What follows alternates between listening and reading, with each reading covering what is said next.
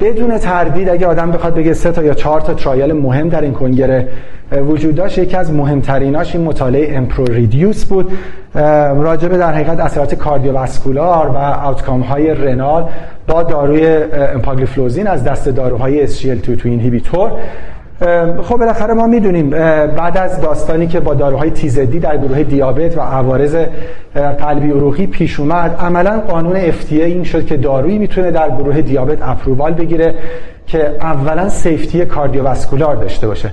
کم کم این پارادایم عوض شد و اصلا درمان دیابت به جای اینکه glucocentric باشه رفت به سمت patient centric بودن.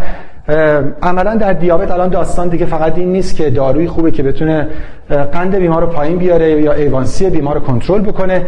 در field دیابت حالا دیگه داروی خوبه که علاوه بر اینکه بتونه اون کار انجام بده اثرات خوبی روی outcome هم mortality و هم روی اثرات خوب cardiovascular و kidney function داشته باشه که خب می‌دونیم الان دو دسته داروهای مهم که خیلی دیگه وارد guideline ها شدن و همینجور هی دارن تو خط‌های درمانی میان بالاتر SGLT2 inhibitor ها هستن و GLP-1 receptor agonist ها.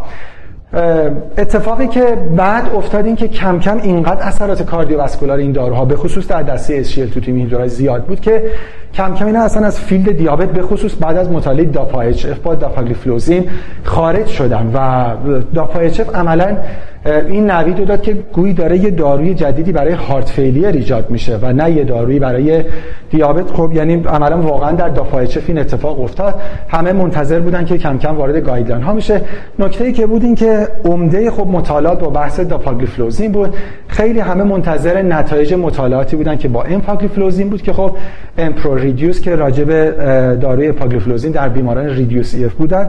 در این ESC Congress release شد و همونجوری که من برای شما نوشتم این یه positive trial بود و با نتایج بسیار درخشان برای این پاگلیفلوزین و عملا نشون داد که دیگه این گویی این اثر مال dapagliflozin نیست و یک class effect مال گروه داروهای SGLT2 inhibitor اثرات بسیار خوب روی cardiovascular heart failure hospitalization kidney outcome regardless of اینکه بیمار دیابت داره یا نداره.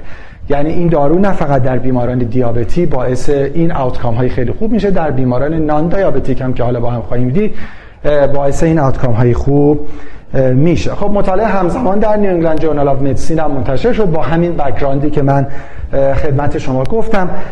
طراحی مطالعه این بود که خب عملا یک trial double blind بود در بیماران heart failure symptomatic با کلاس دو سه یا چهار. همونجور که صحبت شد در بیماران فعلا reduced EF منتظر نتایج مطالعات برای بیماران preserved EF هم هستیم. با EF 40 درصد یا کمتر و با دوز 10 میلی گرم once daily empagliflozin و primary outcome هم composite of cardiovascular death و hospitalization به جهت worsening heart failure بود.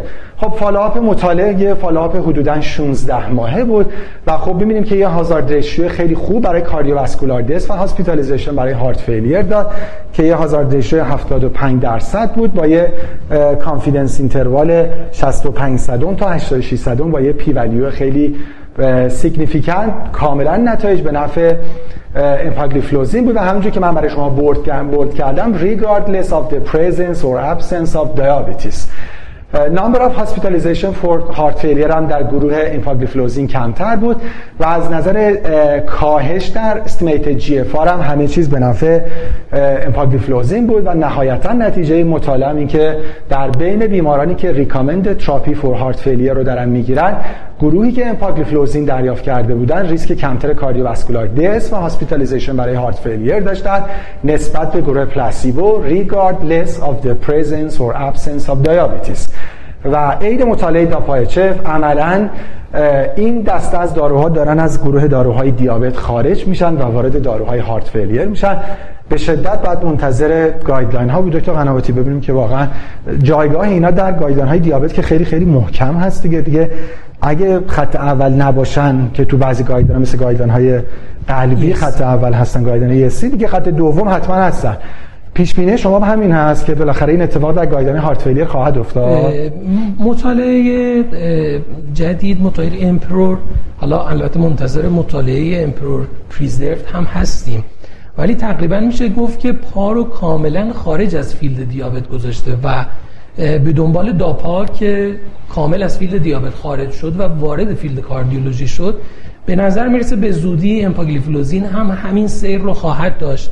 نکته خیلی مهم در مورد این مطالعه اینه که زیرگروه بیماران بسیار high risk رو شامل شدن. یعنی شاید بیمارانی که ما خیلی نگران هستیم از اینکه از این درمان ها ازش استفاده کنیم.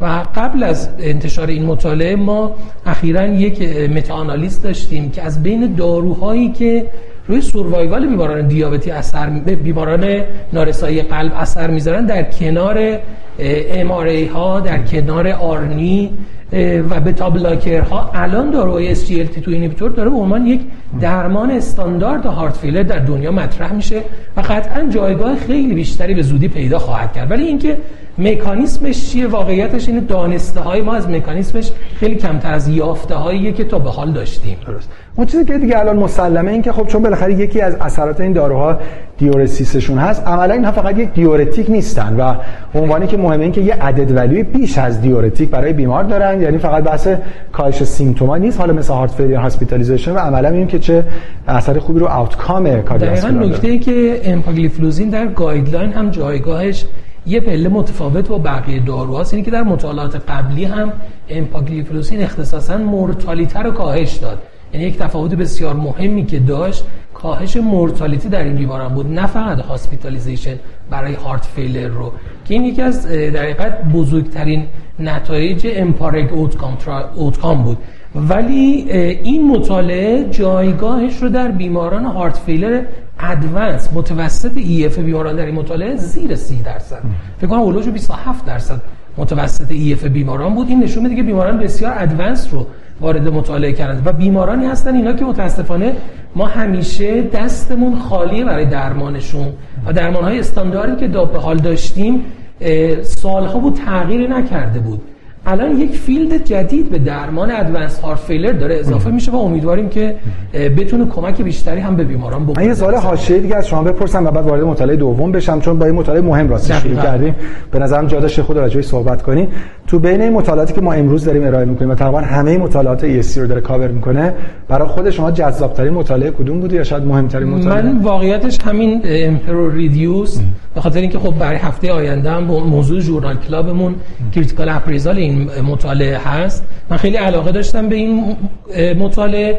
جالبه که کنگره امسال رو اگه بخوایم از نظر داروها دسته کنیم شاید تعداد زیادی مطالعه به نسبت بقیه مطالعات. در مورد SGLT2 inhibitor ها داشتیم و از اون طرف کلشیسین چیزهایی که جدید بله داره وارد field کاردیولوژی میشه که سالها مداخلات کاردیولوژی instrument based بود. الان مجددا داره برمیگرده به سمت داروها و حتی داروی قدیمی مثل کلشیسین که سالها بود ما در دسترس داشتیم الان باز داره برمیگرده وارد field کاردیولوژی که شما دو تا مطالعه از کلشیسین من دو تا مطالعه از کلشیسین رو دارم که بگم خیلی خوب. خیلی متشکرم. با این مطالعه مهم اول در حقیقت وارد این 22 مطالعه شدیم.